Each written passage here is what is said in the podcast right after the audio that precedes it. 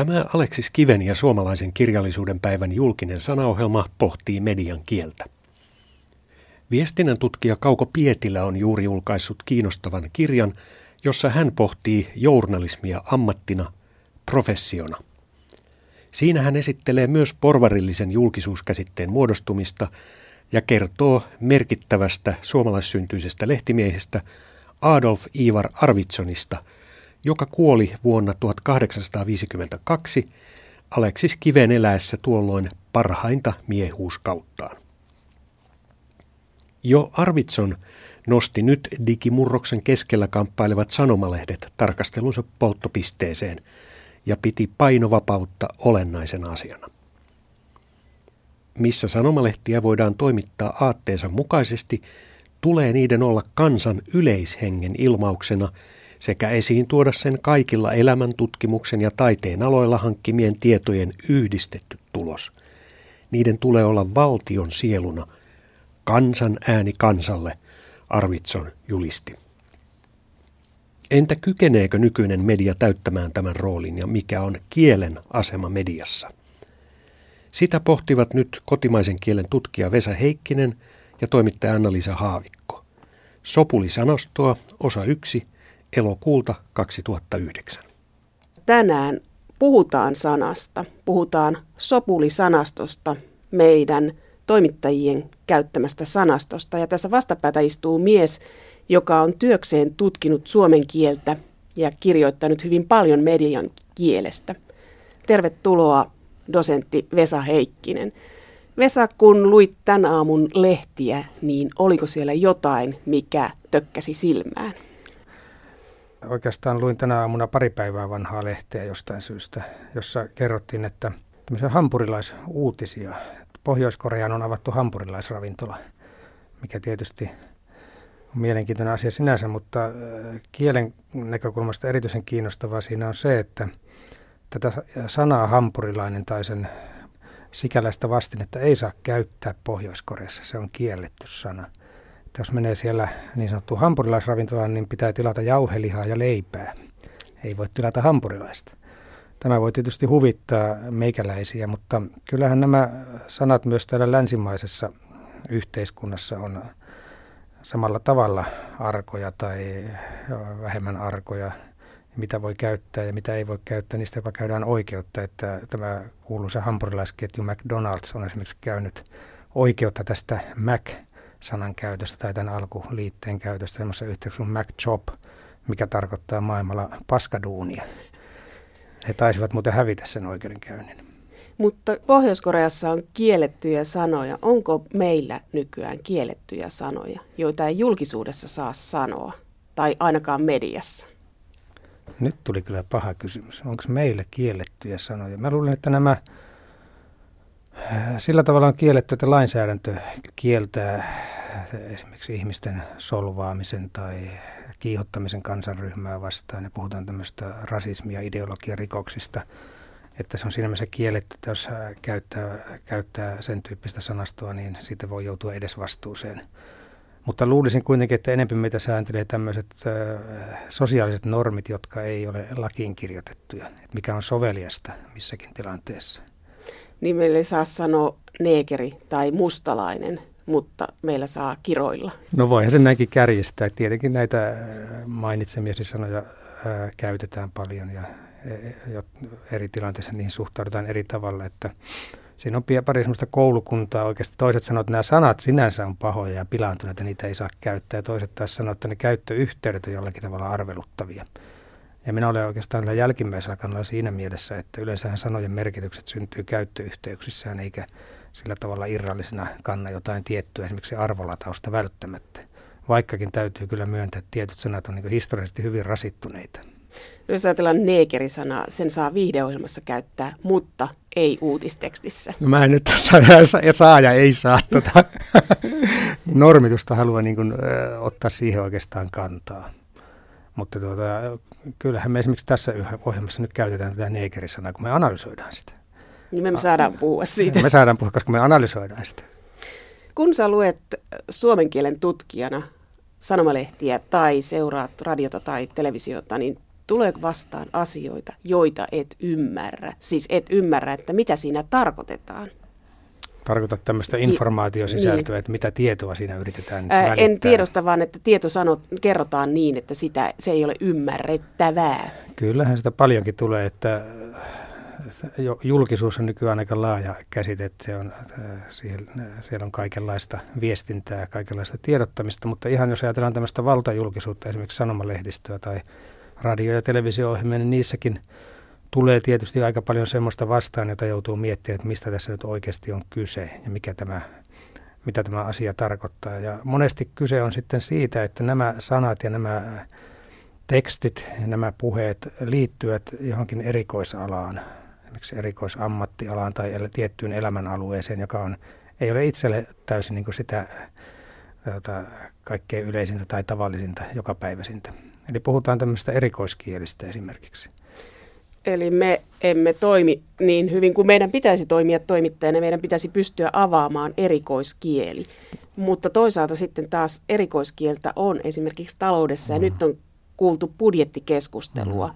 niin se puhe, niin se on aika mielenkiintoista. Siellä on paljon sanoja, joista sitten kun alkaa miettiä, että mitä, mitä, mitä se tarkoittaa, mm.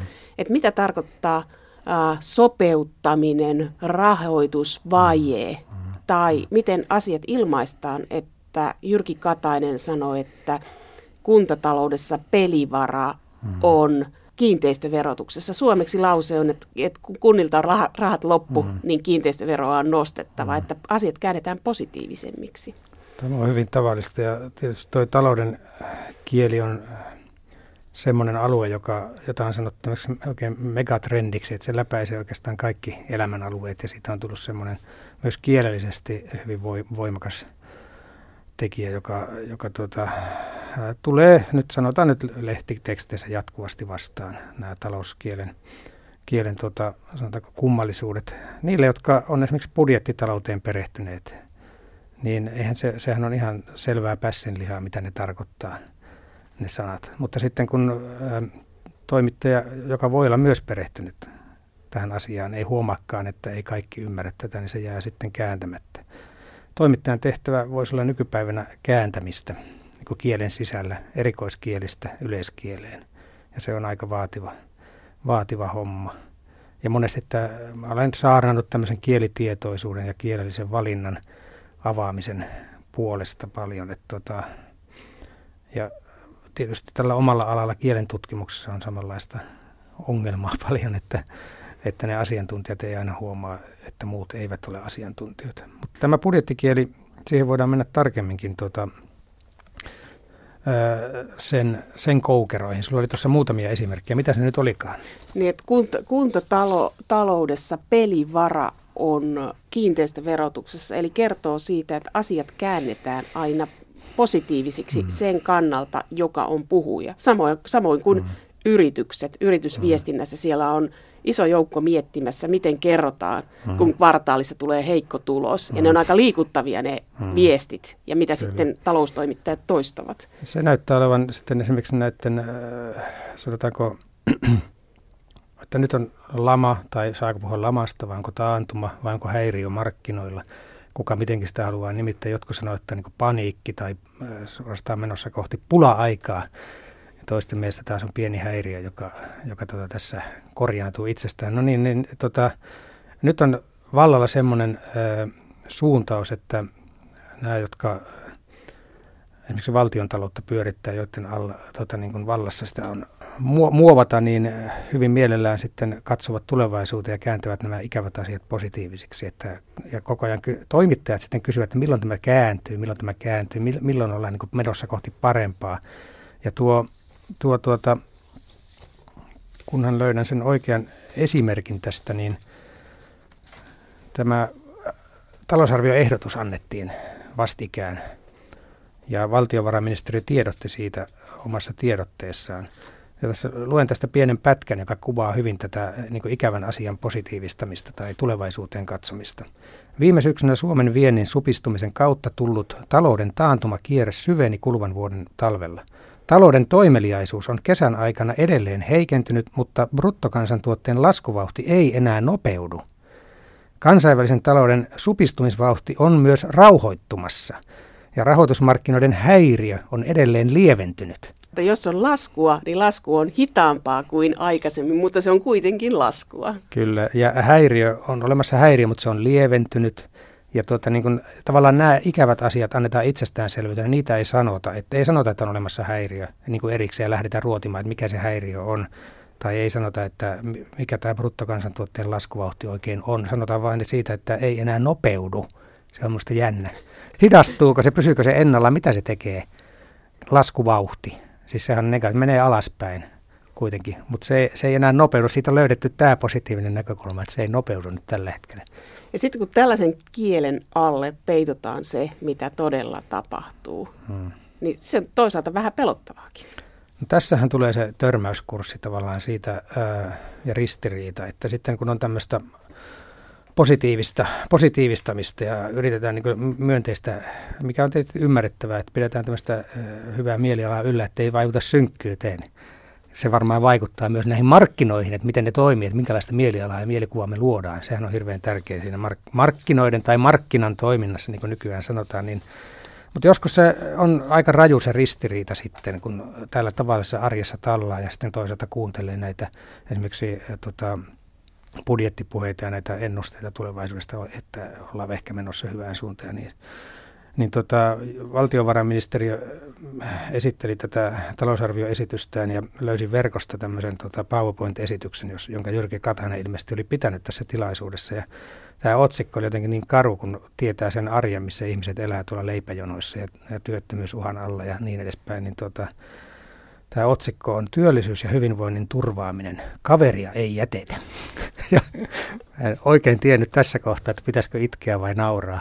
Niin. Et ei vaivuta synkkyyteen, että tulevaisuus on loistava. Mutta tämä on mielenkiintoista myöskin se, että mulle ei selvinnyt missään vaiheessa, että koska saattoi käyttää lama-sanaa. Vielä alkuvuodesta monet haastateltavat korjasivat, ei, me elämme taantumaa, emme ole lamassa. Nyt käytetään lamaa ja jopa kriisisanaa. Mutta miss, missä, se oli, missä se taittu ja mikä oli, mitkä oli ne luvut, että sai ruveta käyttämään lama-sanaa? Tässä on tiedotustutkijoille mainiota aineistoa nyt, että miten tämä niin kuin tavallaan miten siirryttiin rankempaan sanastoon. Kun vielä jossain vaiheessa hyvinkin hyssyteltiin tätä, että on tämmöinen pieni tosiaan häiriö, jos nyt jotain on, tai sitten, sitten ei oikeastaan ole mitään. Mutta tuota, minulla on tässä käsissäni tämmöinen taloustiedon taloussanasto. Voihan, siis yksi ratkaisu ongelmia on se, että katsotaan sanakirja esiin.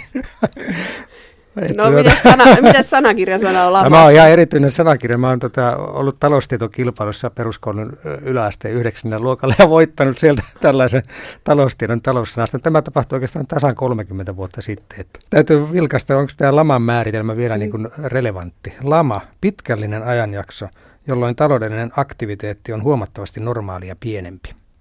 No silloinhan tämä jo päti tammikuussa, jolloin asiantuntijat korjasivat, että ei, että tämä on vasta taantuma. Mutta se, on, se liittyy nimenomaan siihen, että yritettiin, jos siinä oli joku strategia, ja ehkä siinä oli ehkä tiedostamaton strategia, että alussa oltiin hyvin varovaisia, että ei heti alettu julistaa lamaa, koska sehän olisi niin kuin, tavallaan nämä puheet niin kuin ruokkii sitä ilmiötä eteenpäin, että nämä markkinat on niin herkkiä, ne ottaa heti niin kuin huomioon, että jos valtiovarainministeriö sanoo, että ollaan menossa kohti syvää lamaa, niin takulla ollaan kohta siinä.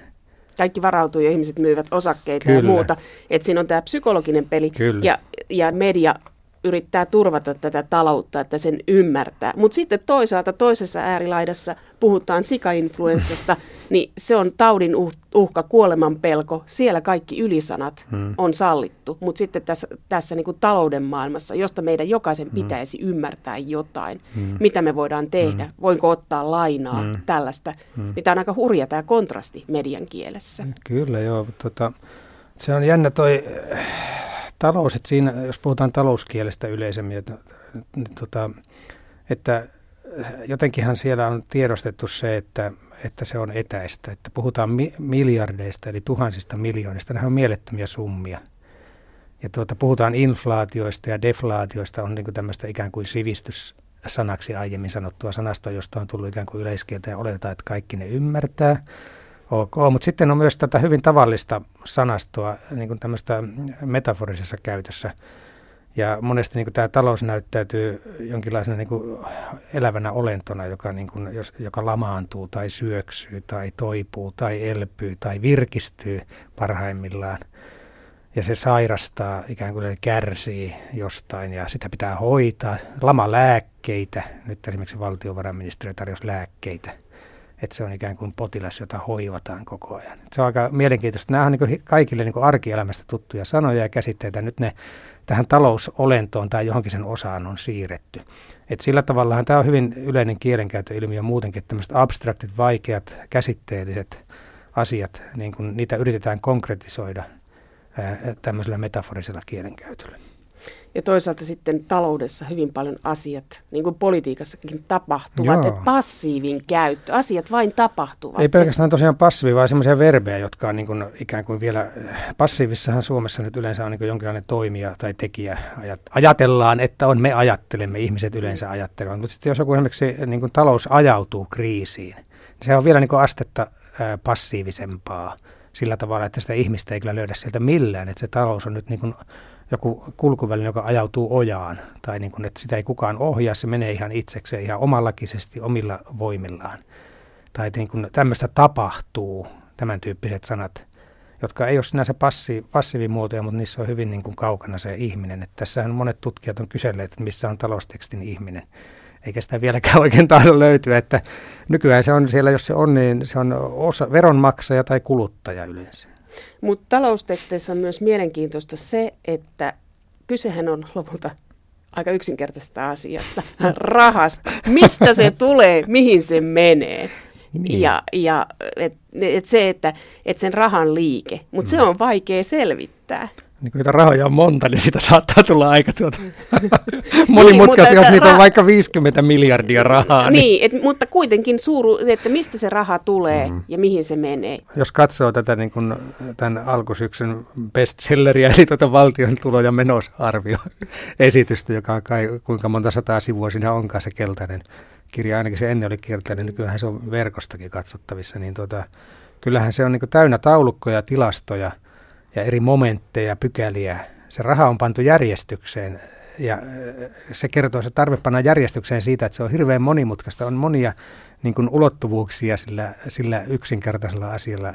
Että me jostain saadaan, periaatteessahan se on yksinkertaistettu näin, niin kuin nämä hyvin, hyvin asiaa selittävät sanoo, että on, meillä on tuloja ja meillä on menoja ja nämä pitää niin kuin sitten panna sopusointia ja katsotaan, mitä se viivan alla on. Ja tämä, että ikään kuin se, mitä viivan alla on, on kaiken A ja O, niin se, sen me tuota, niin tavalliset kansalaiset saadaan tuntea tuota, nahoissamme tässä taas tulevana vuonna. Joo, ja sitten se on politiikan teko, että mistä lähtee pois rahaa, niin siitä oppositio älähtää ja mihin mm. menee rahaa, mm. niin siitä hallitus ottaa pinnat. Kyllä joo, ja siis on jännä, että siitä samasta summasta voidaan niin esittää kaksi just päinvastasta. Että nyt on parannettu näin ja näin paljon, ja toinen sanoo, että nyt on huononnettu näin ja näin paljon. Että se on riippuu vähän siitä, että mihin verrataan. Verrataanko viime vuoteen, verrataanko edelliseen kvartaaliin vai verrataanko kymmenen vuoden takaiseen tilanteeseen vai verrataanko peräti tulevaisuuteen, jolloin tämä saattaa olla vielä huonompi. Että nämä vertailu, kun on numeroista ja taulukoista ja tilastoista kyse, niin sitten on tärkeää se, että mihin verrataan ja onko siinä kyse absoluuttisista määristä vai suhteellisista osuuksista vai mistä. Et vaikka luuliset että numerot on niin kuin totuutta, ne kertoo totuuden, ne on faktaa, niin niillähän voi pelata tuota millä tavalla niin kuin painotuksia ja näkökulmien mukaan. Kun numeroista tehdään tekstiä ja kerrotaan, niin se muuttuukin erilaiseksi kertomukseksi, miltä se näyttää siinä paperilla. Kyllä joo, ja siis sinänsä itse asiassa ne, että, että tuota, en nyt keksi tähän hätään hyvää esimerkkiä tästä, mutta että nimenomaan niin yksi ja sama summa voidaan niin eri näkökulmasta sanoa joku hyväksi tai huonoksi asiaksi. Mutta tämä on, tämä on aika, aika tavallista ja tietysti talouden kieltähän leimaa myös tämmöinen, että elämä on ikään kuin, niin kuin ö, numeroita jossain taulukossa ja tilastossa. Ja on graafeja, on menee ylös ja alas ja nousee ja laskee ja riviltä se ja se löytyy tämä summa. Et me niin kuin elämää seurataan niin kuin yhteen 800-sivuiseen kirjaan tuota, niin kuin kirjoitettuna numerosarjana. Meidän piti tässä julkisessa sanassa keskustella median sanastosta yleensä, mutta me painuimme syvälle taloussanastoon. Mutta Vesa Heikkinen, kerro vielä lopuksi, että pidätkö talouden sanastoa epäselvänä? Onko talouden sanasto epätarkkaa? Siinähän voi olla se siis on varmaan epätarkkaakin, mutta, eh, tarkkaakin, mutta ehkä se yleinen ymmärtämisen ongelma tulee se, että se on liian tarkkaa. Että se on vähän niin kuin lakikielessä, että yritetään niin kuin kaikki mahdolliset tapaukset, että tulee hyvin täsmällisiä pitkiä määritejonoja ja tulee pitkiä tota, sano, yhdyssanoja, kun on tehty niin kuin ikään kuin määritellään joku asia monella tavalla ja se kiteytetään siihen yhteen käsitteeseen. Mutta se, mikä näiden, nämä voisi periaatteessa katsoa sanakirjasta, taloussanakirjasta, mutta sitten ehkä ongelmallisempia sanoja ja toimit, niihin, mihin mä haluaisin toimittajien kiinnittävää huomiota on sen tyyppiset kuin strategia, innovaatio, luovuus, haasteet, joustot, tämän tyyppiset muka positiiviset sanat, joihin kätkeytyy niin vahva ideologinen lataus ja tietynlaisen niin kilpailuyhteiskunnan suosiminen ja tietynlaiset alkuoletukset siitä, miten niin ihmisten pitää raadilla toisensa hengille, että ne selviää tässä elämässä totesi erikoistutkija Vesa Heikkinen. Tämä on siis Aleksis Kivenpäivän julkinen sanaohjelma ja minä olen Juha Kulmanen. Alussa jo mainitsemani emeritusviestintätutkija Kauko Pietilä uudessa kirjassaan Journalismi ammattina arvostelee sitä, että nykypäivän mediatutkimus on pääasiassa luopunut tutkimasta yhteiskuntaa, eli ihmistä heidän keskinäisissä suhteissaan. Keskiöön on Pietilän mukaan noussut yksilö, joka on eksynyt kalterikoppiin kuin labyrinttiin. Inhimillinen todellisuus, human reality, on se maailma, jonka itseensä eli kielen vankilaan sulkeutunut yksilö kohtaa ulkopinnallaan. Yhteiskunnalliset makroperspektiivit ovat kutistuneet kulttuurin ja median tutkimuksen mikroanalyyseiksi, väittää Kauko Pietilä. Hän sanoo, että suomen kielen tutkija Vesa Heikkisen toimittama kirja Tekstien arki on yhtenä merkkinä tästä suuntauksesta. Siinä vastakkain asetetaan lukija ja teksti, ei toista ihmistä toista vastaan.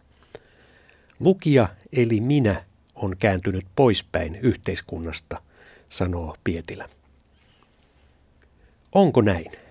Tätä voimme miettiä samalla kun kuuntelemme Anna-Liisa Haavikon ja Vesa Heikkisen seurassa Sopulisanostoa osa 2 syyskuulta 2009.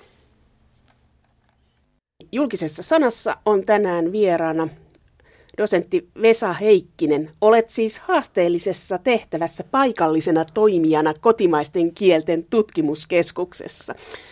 Vesa Heikkinen, mikä tänä aamuna lehdessä sai sinut hämmentymään? Sain tietää kiinnostavia asioita, kun lueskelin ilmaisjakelulehteä tuolla julkisessa kulkuvälineessä. Se oli siis yleisemminkin ottaen tämä uutisointi on, on sydäntäni lähellä jollain tavalla. Ja nyt kiinnitin huomiota siihen, että yhdellä samalla sivulla on kolme samankokoista uutista, joiden otsikot ovat tällaisia, että Jenni Haukiolta runokirja, Syysaurinko helli Suomea ja nainen moukaroi vanhusten taloa. Tämä, tämä kertoo mun mielestä siitä, minkälaista tämä uutistoiminta ja yleisemmin ehkä julkinen joukkotiedotus nykyään on, että siinä näkyy semmoisia monia keskeisiä trendejä, voisi sanoa median trendejä mun mielestä, tämmöinen viihteellistyminen, rentoutuminen, keskustelun omaistuminen ja mielipiteellistyminen, kaupallistuminen – joka voi toisaalta tarkoittaa jonkinlaista kritiikittömyyttä, sitten toisaalta dramatisointi ja yksilöllistyminen, että niin kuin yksilöiden kautta kerrotaan asioista. Sitten toisaalta kun lehdistö ja media on moninaistunut, niin jotenkin tuntuu, että se on, kaikki on tasapäistynyt.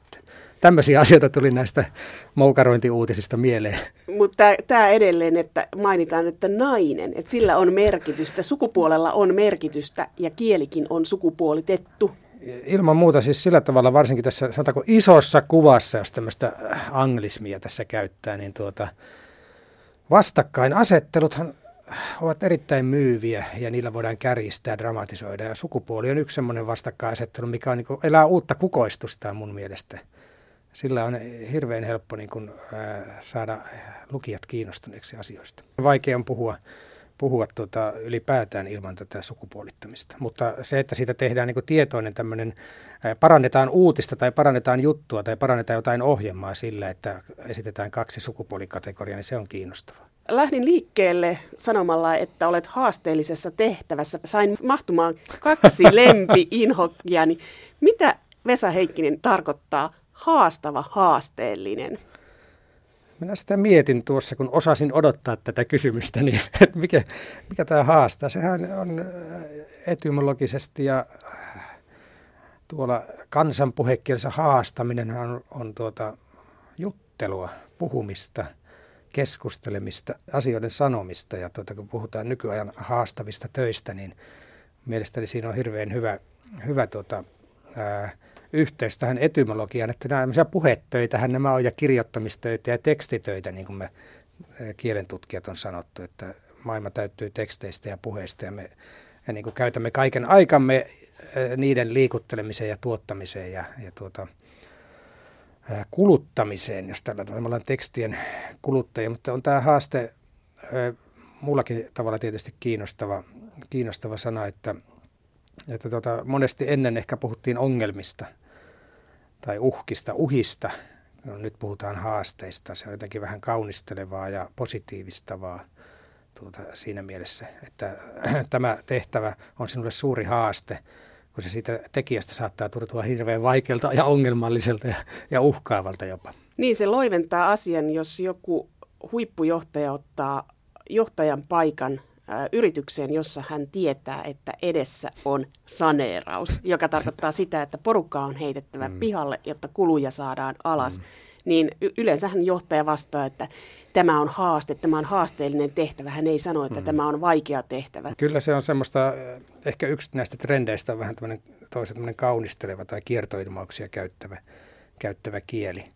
Että ei, ei tota, ehkä sanota aina niin suoraan kuin olisi mahdollista. Tästähän on tämä klassinen, alkaa olla jo klassinen esimerkki tämä Häkämies, puolustusministeri Häkämies pari vuotta sitten puhui naapuristamme Venäjästä, Venäjä, Venäjä, Venäjä tyyliin, niin tätä, kuinka se on haaste Suomelle ja tätä sitten mietittiin, että minkälainen haaste se nyt oikeasti on, että oliko kyse uhasta, niin kuin Venäjällä pelottelusta, vai ajatellaan, oliko tämä haaste niin kuin tavallaan oikeasti mahdollisuus Suomelle sehän näissä on sitten, että tietysti tämä sanojalle jättää hirveästi tulkinnanvaraa. Hänkin pystyy selittelemään sitä monella tavalla, koska ne ei ankkuroi heti sitä merkitystä. Niin kuin hän voi selittää näin tai noin, riippuen siitä, kenelle selittää. Toinen on tämä, että miksi meillä puhutaan paikallisesta toimijasta? Paikallinen toimija opetustoimessa. No eikö se ole opettaja paikkakunnalla? No siinä on ehkä sitten, voisina olla, siis yleensähän kieli, ei se synny ilman tuota, tarvetta. Se on joku niin sanottu funktio, minkä takia tämmöinen paikallinen toimija on otettu käyttöön. Ja voi olla, että esimerkiksi jos ajatellaan opettamista ja koulumaailmaa, niin siellä on monenlaisia niin sanottuja toimijoita ja tekijöitä. Ne ei ole vain enää niin opettajat ja koulun keittäjät tai talkkarit. Että siellä on monenlaisia ihmisiä esimerkiksi opetus- tai ohjaus- tai avustustehtävissä niin ehkä on tullut tarve tämmöiselle jollekin yleiskäsitteelle. Tai ylipäätään tämä ilmiö on se, että on tota, moninaistunut esimerkiksi tämä toimenkuvien kirjo, niin sitten tota, tarvitaan joku yleiskäsite. Kieltämättä se kuulostaa kyllä vähän orvelimaiselta. Sitten on uutta tämä, että kaikki on asiakkaita. Hmm. Onko se enää uutta? No ei uutta, mutta tässä 2000-luvulla asiakkuus. Kyllä jo meilläkin on kielen tutkimuksella on asiakkaita. Koulussa on asiakkaita, sairaalassa on asiakkaita. Liittyisikö tämä siihen yhteen megatrendiin? Yritysmaailma, talouselämä tuottaa tätä käsitteistöä ja sanastoa muiden elämänalueiden tarpeisiin. Ja asiakka, asiakashan on tyypillinen tämmöinen tuota, talouselämän sana ja asiakas on aina oikeassa lähtien niistä lausahduksista. Ja ta- samalla tavalla nyt sitten, kun on nämä talouselämän lait, markkinatalous ja muu, esimerkiksi julkiseen hallintoon yritetty istuttaa, että tuota, jos on tuloja näin paljon, niin sitten voi olla menoja näin paljon. Ja, ää, niin samalla tavalla kansalaisista on tullut asiakkaita. Ja toisaalta sitten myös to, tähän liittyen, niin aina asiakas on monesti kuluttaja. Nyt myös ei kuluteta vain tavaroita, vaan myös palveluita ja myös kunnallisia tai julkisia palveluita, jolloin tämä kuluttaja-asiakas. Kuluttaja-asiakas. Onko kuuntelijat asiakkaita? Kyllä, Yleisradio asiakkaita. On. Yle, Yleisradiossakin Mahtavaa. asiakkuus. Kustantamoissa on asiakkuus. Eli et ole kirjan lukija, vaan olet asiakas. Et ole radion kuuntelija, vaan olet asiakas. Siitä tulee semmoinen vakuuttavuus ja tuota, se, että sinä saat jotain hyvää tällä. Mä luulen, että siinä on tämmöinen tuota, positiivinen perusideologia tässä sanassa. Tai ajatellaan, että se on, mutta mä, kyllä voi olla niin kuin monet sanat, niin tämäkin kärsii inflaation. Sitten yksi sana, joka vilahtaa koko ajan mediassa, on sopeuttaminen. Et se kuuluu tähän samaan sarjaan, että loivennetaan ilmaisuja, sopeutetaan. Uhuh. Kun yr- yritys sopeuttaa, mitä mm. se silloin tekee, Vesa Heikkinen? Tulee sopu mieleen kaksi. Vaikka sopeuttaminen monesti taitaa tarkoittaa kyllä hirveätä riitaa käytännössä. Sopeutetaan tilanne johonkin. Se tarkoittaa sitä, että vähennetään väkeä nyt, kun taloudelliset tekijät on semmoiset, että ei pystytä pitämään ihmisiä töissä. Mitä se tarkoittaa esimerkiksi koulumaailmassa? Joudutaanko isontamaan ryhmäkokoja tai päiväkotimaailmassa? Mitä se sairaalassa voisi tarkoittaa se sopeuttaminen terveydenhuollossa? Mutta liittyykö tähän myös joustot? Joustot ja sopeuttaminen. Onko se sama asia? Mä vähän tein taustatyötä tämän joustoasian, tuota, tai ajattelin sitä vähän etukäteen, että se on kai alku on tämmöinen taloustieteen termi, jossa tuota, esimerkiksi jos hinta muuttuu, niin kulutus muuttuu ja sitten katsotaan, mikä tämä siitä syntyvä niin kuin jousto on, mutta nythän se on hyvin laajalle levinnyt eri, eri paikkoihin. Joustamisessa on se mielenkiintoinen ja sopeuttamista, kuka sopeutuu, kenen pitää joustaa ja mitä se käytännössä tarkoittaa. Et siinä on taas se abstraktiotaso on niin aika ylhäällä. Se ei suoraan, siinä ei suoraan kerrota, että kuka näitä toimintoja joutuu niin tekemään tai kenen ne kohdistuu, ne toimenpiteet.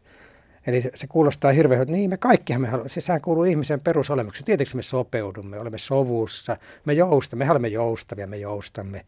Siis tämä tämmöinen niin yleismyönteinen puhe sitten ikään kuin kiertoilmauksena sille, että väkeä esimerkiksi vähennetään tuotannollistaloudellisista syistä. Mut. Eikö se, mä ajattelin sitä, että näillä sanoilla, joilla on niin ehkä periaatteessa hyvä kaiku noin niin pohjimmilta, niin siirretään tämmöiseen ikävään yhteyteen niin tuota, yrit, ajatellaan, että se ikään kuin pehmentää sitä iskua.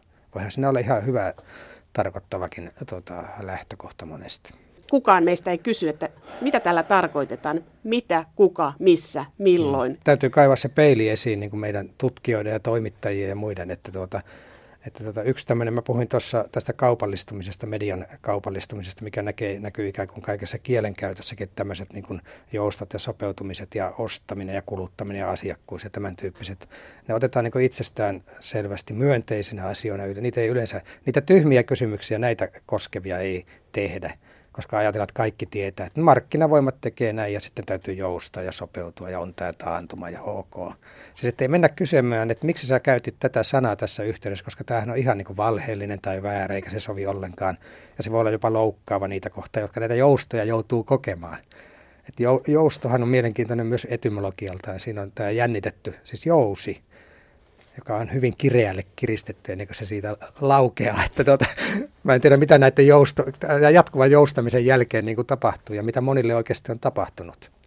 Mutta tällaisissa ankarissa asioissa tulee aika positiivinen tai positiivisesti hmm. asetetut sanat käyttöön. Ja sitten toisaalla mediassa on hmm. vahva dramatisoinnin tarve. Hmm. Että tällaisissa todellisissa ongelmissa sopeuttaminen, jousto – strategiat, mm. innovaatio, visio, mm. kaikki tällaiset, mm. tällaiset on käytössä. Mm. Mutta sitten taas se toinen puoli on, että pitää dramatisoida. Joo, ja monesti se, siis nämä on, monestihan nämä oikeasti taitaa liittyä tiettyihin organisaatioiden toimenpiteisiin, niin kuin yritysten tai julkisen hallinnon tota, yksiköiden nämä, nämä sanat, mitä sä luettelet. Mutta sitten kun on yksilöistä kyse, niin eihän se, että se lue semmoisia uutisia, että tämä julkis joustaa, tai että, että sitten kun siellä on julkis, niin se sanotaan, että se joutui kolariin tai tota, tota, oli lääkehumalassa tai tota, vietiin ambulanssilla sairaalaan, että, että nythän oli Helsingin Sanomissa juttua jääkiekkoilijoista, jotka on työttöminä. Ne ovat vain julkisjääkiekkoilijoita. Ne on joutunut joustamaan nyt, että niistä saatiin draamaa draamaa myös tällä jousta tuota, puolella. Kirjoitit Tuure Hurmeen kanssa sellaisen kirjan kuin Hölynpölyimuri ja siinä oli paljon tästä kielestä, joka ei tarkoita mm. mitään. Ja sitten siellä oli semmoinen sitaatti, että jos haluaa panna päiviltä jonkin ammattikunnan, viedä sen yhtenäisyyden ja voiman, mm. tehokkain tapa on kieltää siltä oman kielen käyttö. Mm. Onko meillä median ihmisillä omaa kieltä? Onko medialla oma kieli ammattikuntana? Media on vähän niin kuin romaani kaunokirjallisuuden lajeista. Se on sellainen syöppö, joka syö kaiken. jolle, jolle kelpaa kaikki, niin sit, siinä tilanteessa on hirveän vaikea niin lähteä määrittelemään median omaa kieltä, mutta tämmöiset perusideologiat ja niiden muuttuminen, mitä mä alussa luettelin, viihteellistyminen, keskustelun omaistuminen ja kaupallistuminen ja dramatisoituminen ja tämmöinen näennäinen moninaistuminen ja ehkä tietynlainen kritiikittömyys, niin nehän tietysti, niitähän toteutetaan kielellisesti – ja tässä olisi hirveän kiinnostava tutkimuskohde, miten kaikki nämä ikään kuin siirtyy meidän kielitajuumme, meidän kielioppimme sanastoon, lauserakenteisiin, siihen miten tekstejä rakennetaan. Niin tämä on aika lohdullista, että medialla ei ole mitään yhtenäistä kieltä. Tosin media imuroi hmm. nämä ylätason termit. Hmm. Jos meillä niin kuin joidenkin yritysten kieli alkaa olla englanti, tutkimuksen kieli on englanti, hmm niin sitten on alueita, joista ei ole suomenkielistä termistöä. Kenen tehtävä on kääntää asiat selkeälle suomen kielelle? Medialla ei riitä aika ja ylätasolla ei ole kiinnostusta enää siihen. Että tavallaan tämmöinen mm. Eliitin ja, ja kansainvälinen kuilu, jossa välissä pitäisi olla media. Mm. Mä en nyt halua piruja maalailla seinälle, enkä hirveästi uhkakuvia esittää, mutta totta on se, että on tietyillä elämänalueilla – on siirrytty ikään kuin suomen kielestä englannin kieleen. Niin kuin tutkimus, tieteellinen tutkimus on yksi semmoinen, ja sitten äh, sanotaanko talouselämä siellä niin kuin on globaalistunut ja ne yritykset on kansainvälisiä, eli englanninkielisiä mm. yleensä. Niin tuota, väistämättähän se tarkoittaa sitä, että näiden erityisalojen tuota, ää, kielenkäyttö, sillä su, se suomen kieli, ja se jää vähän niin kuin paitsioon, se ei välttämättä kehity, ei tule uutta sanastoa, ei tule uusia ilmaisutapoja – ei omaksuta niitä uusia tekstilajeja ikään kuin suomen tai kielenkäytön lajeja ikään kuin suomen kieleen, niin voihan siinä väistämättä, siis tuntuu, että siinä voisi nähdä semmoisen kehityksen, että ollaan menossa sitä kohtaa, että meillä ei kohta ole niin kuin kaikille asioille suomenkielistä ilmaisumuotoa. Ei sanatasolla, ei niin kuin lauserakenteiden ajattelun yksiköiden tasolla, ei tekstitasolla. Meille tulee tämä strategia, visio, innovaatio, niin. No, kieli sitten, pahi, pahimmillaan. No nämähän on suuri osa lainasanoja, että ne on, ne on mukautettu, että Suomessa on hirveän hyvin on tässä niin aikojen saatossa otettu, imuroitu tätä aineesta muualta ja mukautettu ne Suomeen. Ja on paljon myös tietoista sanastotyötä eri elämänalueilla, että ei se, ei, siihen, ei se nyt täysin ole niin, että meillä ei ole mitään vastavoimaa tälle globaalille muutokselle, vaan kyllä meillä tehdään tietoista työtä. Voisiko ajatella, että tämä näkyy nyt jo median tavassa käyttää kieltä. Kyllähän se näkyy väistämättä siellä. Voi olla, että siellä niin kuin, tätä pitäisi tutkia. Tätä kyllä jonkun verran tutkitaankin, että onko meillä nyt enää sitten niin suomenkielistä käsitteistöä esimerkiksi kaikille ilmiöille. Kyllähän siinä tulee helposti tämä niin kuin luokkayhteiskunta ikään kuin palaa. Ja se luokkayhteiskunta nyt tarkoittaa tässä sitä, että on ne, jotka ymmärtää näitä erikoisalojen kieliä tai käsitteitä, ja on ne, jotka ei niitä ymmärrä, jolle niitä ei kukaan ikään kuin selitä, joka ei itse pysty sitä tuota, ottaa esiin. Tässä on semmoinen käsite lanseerattu kuin kansalaisretoriikka. Ja se tarkoittaa sitä, että meillä pitäisi olla kansalaistaitoja, meillä pitäisi olla taitoa jokaisella itsellä ikään kuin. Tämä nyt on vähän tämmöistä yksilön korostumista, mitä mä en välttämättä muuten niin kuin hirveästi suosi, mutta jokaisella meillä itsellä pitäisi olla välineitä purkaa muualta tulevia viestejä, myös näitä ylätason juttuja. Ja jokaisella pitäisi olla myös välineitä omaa kielenkäyttöä peilata ja avata. No missä meidän toimittajien paikka tässä on? Toimittajien rooli on se välittäjän rooli. Tiedon välittäjä. Siis ilman muuta, mä oon joskus sanonut, että se on vähän semmoinen kääntäjän työ myös, riippuen mitä erityisalaa toimittaa, mutta että varmaan on sitä kääntämisen ja selittämisen ja niiden tyhmien kysymysten tekeminen se on se edelleenkin. Mutta toisaalta että mä puolustan kyllä meidän ammattikuntaa, että kiire on niin kova, että kuhan saat vain sen jutun tehtyä. Ja juuri tästä syystä tämä kieli. Kiire, kiire, kiire. kiire niin. Kiireestä kantapään. Niin, haasteellinen tehtävä kiireessä. Kun olet Vesa Heikkinen kieltä tutkinut, niin mikä näyttäisi olevan kielellisesti medialle vaikeinta? Minkälaisten asioiden ilmaiseminen? Mä jonkin verran seurannut tätä tiedemaailmaa, siis median kautta. Ja siis hirveän tuntuu. Se ei varmaan ole se vaikein asia, mutta itselleni ehkä nyt tällä hetkellä just tuli mieleen se läheisimpänä, että tuota, onko hirveän vaikea sitten toimittajan esimerkiksi jostain tutkimuksesta tai väitöskirjasta tai jostain ottaa muuta kuin se yksi asia ja kärjistää se ja yleistää se ja esittää se ikään kuin sen tutkimuksen niin kuin ainoana totuutena, jossa ei ole mitään reunaehtoja tai varauksia. En nyt osaa just yksittäistä esimerkkiä sanoa, mutta melkein aina kun jostain tutkimuksesta lukee tai kuulee, niin siinä on tämä yleistämisen ongelma. ja se, että pitää niin kuin kärjistää ja jättää kaikki ne varaukset epävarmuustekijät, mitkä siinä tutkimuksessa saattaa olla niin kuin kymmeniä ja satoja sivuja esitetty, että tähän liittyy tämä ja tämä ja tässä nyt ei ehkä voi yleistää. Vaikka nämä on sanottu, niin eh, media ottaa siitä sen kärjen ja pistää sen niin kuin vielä eh, potenssiin kaksi. Joo, mutta siinähän tulee nämä kielelliset dramatisointi, niin sitten se, että otetaan yksi asia, yksi viesti. Ja monesti siinä tulee vielä joku uhkakin, jos se sattuu olemaan sen sortin uutinen tai asia. Niin, usein tällaiset ää, tutkimukset myös päätyvät uutisointiin. Niissä on joku kyllä, skuuppi, on kyllä. uhka olemassa siitä. Mutta välttämättä siinä, eihän sitten se lukija mene siihen tutkimukseen. Ja se on täysin tämän median välittämän niin kuin kielenkäytön varassa. Ja tuota, se on pikkasen ongelmallista mun mielestä. Kerro Vesa Heikkinen vielä lopuksi, että missä media käyttää parhaiten kieltä? Kyllä, se vaikka mä sitä perusuutisointia tässä on aika paljon kritisoinut, niin se on semmoista peruspullaa, jota tuolta tulee syötyä päivittäin ja yleensä se maistuu ihan hyvältä, että mä luulen, että niin kuin näissä kolariuutisissa, kun mummo moukaroita tai jotain talon seinää, niin kyllähän se siellä tulee se elämän kirjo. Siinä on tietysti se, että sitten isot ja pienet asiat on samankokoisina siellä, mutta tämmöinen kriittinen kansalainen, jolla, joka hallitsee kansalaisretoriikan alkeet, niin osaa kyllä nähdä niiden asioiden koko erot. Uutisissa media Uutisissa. on turvallisimmillaan. Kyllä, pikkuuutisissa. Näin siis keskustelivat vuonna 2009 erikoistutkija Vesa Heikkinen ja toimittaja Anna-Liisa Haavikko median ja kielen suhteesta. Sopuli sanastoa nimellä. Jo aiemmin tässä julkinen sana ohjelmassa lainaamani viestintätutkija Kauko Pietilä sanoo uudessa kirjassaan Journalismi ammattina, että siinä missä lääkärin toimi on terveydellisen kontrollin järjestelmä, journalismia voi pitää sosiaalisen kontrollin järjestelmänä. Näin journalistisen ammatin eli profession haltijana voin todeta, että hienosti sanottu Kauko Pietilä. Mutta lopetetaan Aleksis Kiveen, sanan mestariin. Ai, ai, tokaisi Aleksis Kiven Timoteus Olviretki Slössingenissä näytelmässä. Mikä on tämä maailma? Autio erämaa, jossa toivo alatieteemme kangastelee.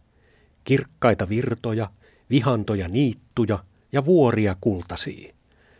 Mutta harvoin harvoin kohtaamme pienen kosteikon, jossa janomme hetkeksi sammuttaa taidamme. Sitten kahnailemme taasen eteenpäin – toivon ja epäilyksen välissä.